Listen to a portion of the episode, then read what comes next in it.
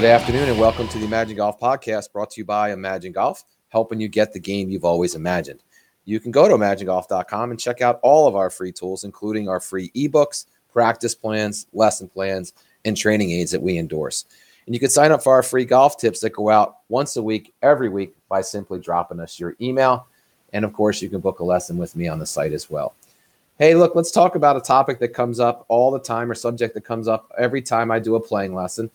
Uh, here at Imagine Golf, we do playing about 20 to 30% of our lessons, depending on uh, when it is in the season, are playing lessons where we actually take students to the course and play around with them.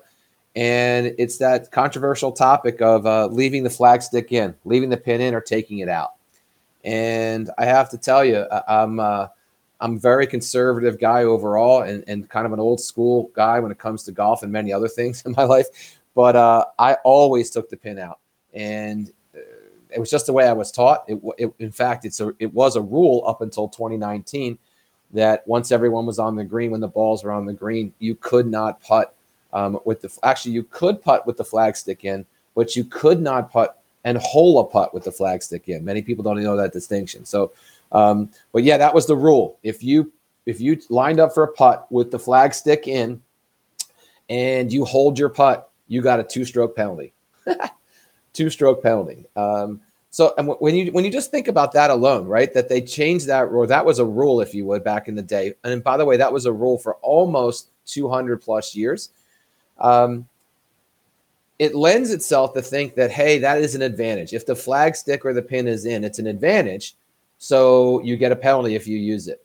So now that people can use it, ever since 2019, they changed that rule where you can do whatever you want. You can leave the flag stick in, you can take it out, you can make one putt with it in, you can make another putt with it out. There is no uh, requirement anymore or no ruling when it comes to the flag stick. So um, I don't know why anybody candidly would not leave the flag stick in. And as I say that, like I guess, like I said earlier, I go back to all the years where I always took it out. It just looked weird to me having the flag stick in. But the more I played, the more I watched others play, and the more times um, I saw people sink putts, and then I started reading about it more. I thought, man, I, I need to change this, and I did. So in 2020, I've been a flagstick in guy, and I'm never going back. Um, but there is some science behind it, right? So we're going to talk about some some of the general topics and, and general science behind it. Um, and then I'm going to share with you our own little study that we did here at Imagine Golf, if you would, right? So, um, just a few things about leaving the flag stick in. So, um, 90% of the time, flag sticks are um, made of fiberglass, right? Only, only in, in the US Open, they're made of aluminum. Um, but the majority, 97% of all flag sticks that we'll ever come across are made of fiberglass. So if they're fiberglass, um, the chances are that that when that putt or that ball hits that fi- that fiberglass stick, it's going to go in. Very rarely will it hit a fiberglass stick or, or flag stick and bounce out of the hole. Less than five percent of the time. So there again, when you just think about that um, alone, you should leave it in. The other thing is, is that look, I, I had a chance to meet um, Dave Pelz uh, God, that was probably in, uh, 2014. Um, and that's, we're going to actually do a whole nother episode on, on that meeting, if you would. I had a chance to spend about a half hour with him at his home in Austin, Texas. But um, he has an incredible facility in Austin, Texas. He, calls it his laboratory. And for those who don't know Dave Pelz, he is the forefather, if you would, of short game training. And what I mean by that is, is there was no such thing before him. Um, people had one irons, two irons, three irons. They had a ton of different iron, longer irons in their bag, and they had one wedge, literally one wedge um, for every ball from 100 yards in. And this guy came about, former NASA scientist, and really changed the game forever. Or forever.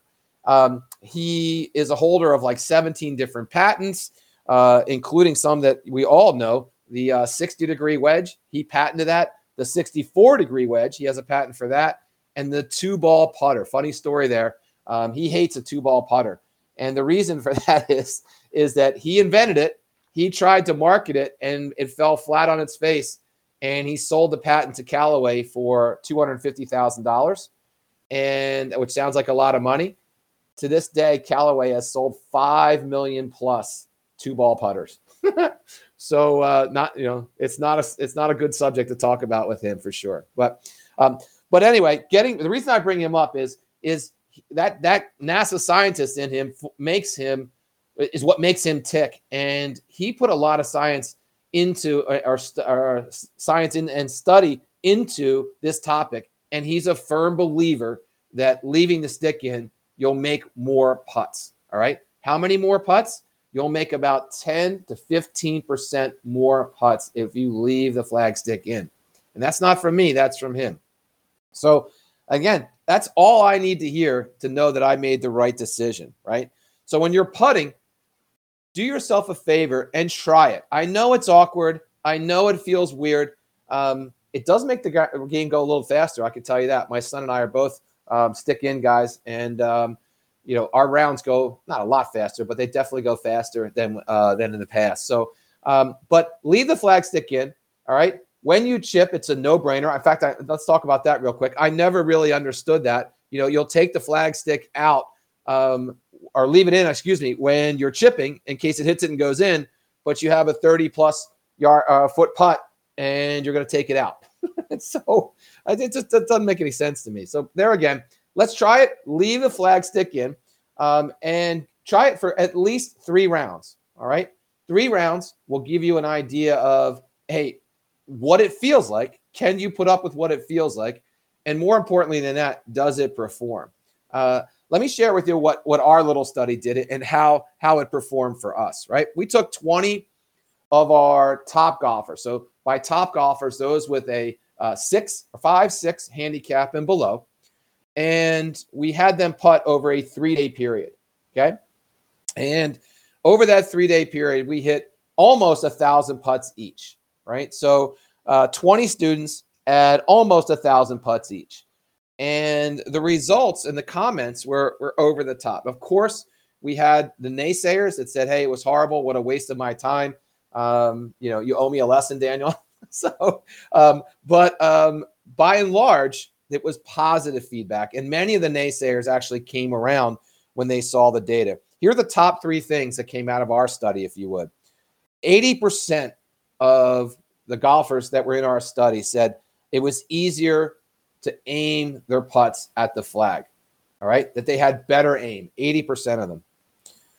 60% of them said they felt like it was better performance, like that everything just felt better. And I know what you're saying. Hey, Daniel, these things are subjective. For, of course they are. But at the end of the day, if you feel like you're aiming better and you're feeling like the performance of the putts are better, like they're starting on line better, they're breaking towards the hole better, everything about the putt just feels better. I got news for you. That's not subjective. You're putting better, right? But here's the one that isn't subjective. They holed 10% more than they did without. So in our survey, we broke it in half. So just under 500 with the flag stick in and 500 without it. And when the flag stick is in, they made 10% more putts. Okay.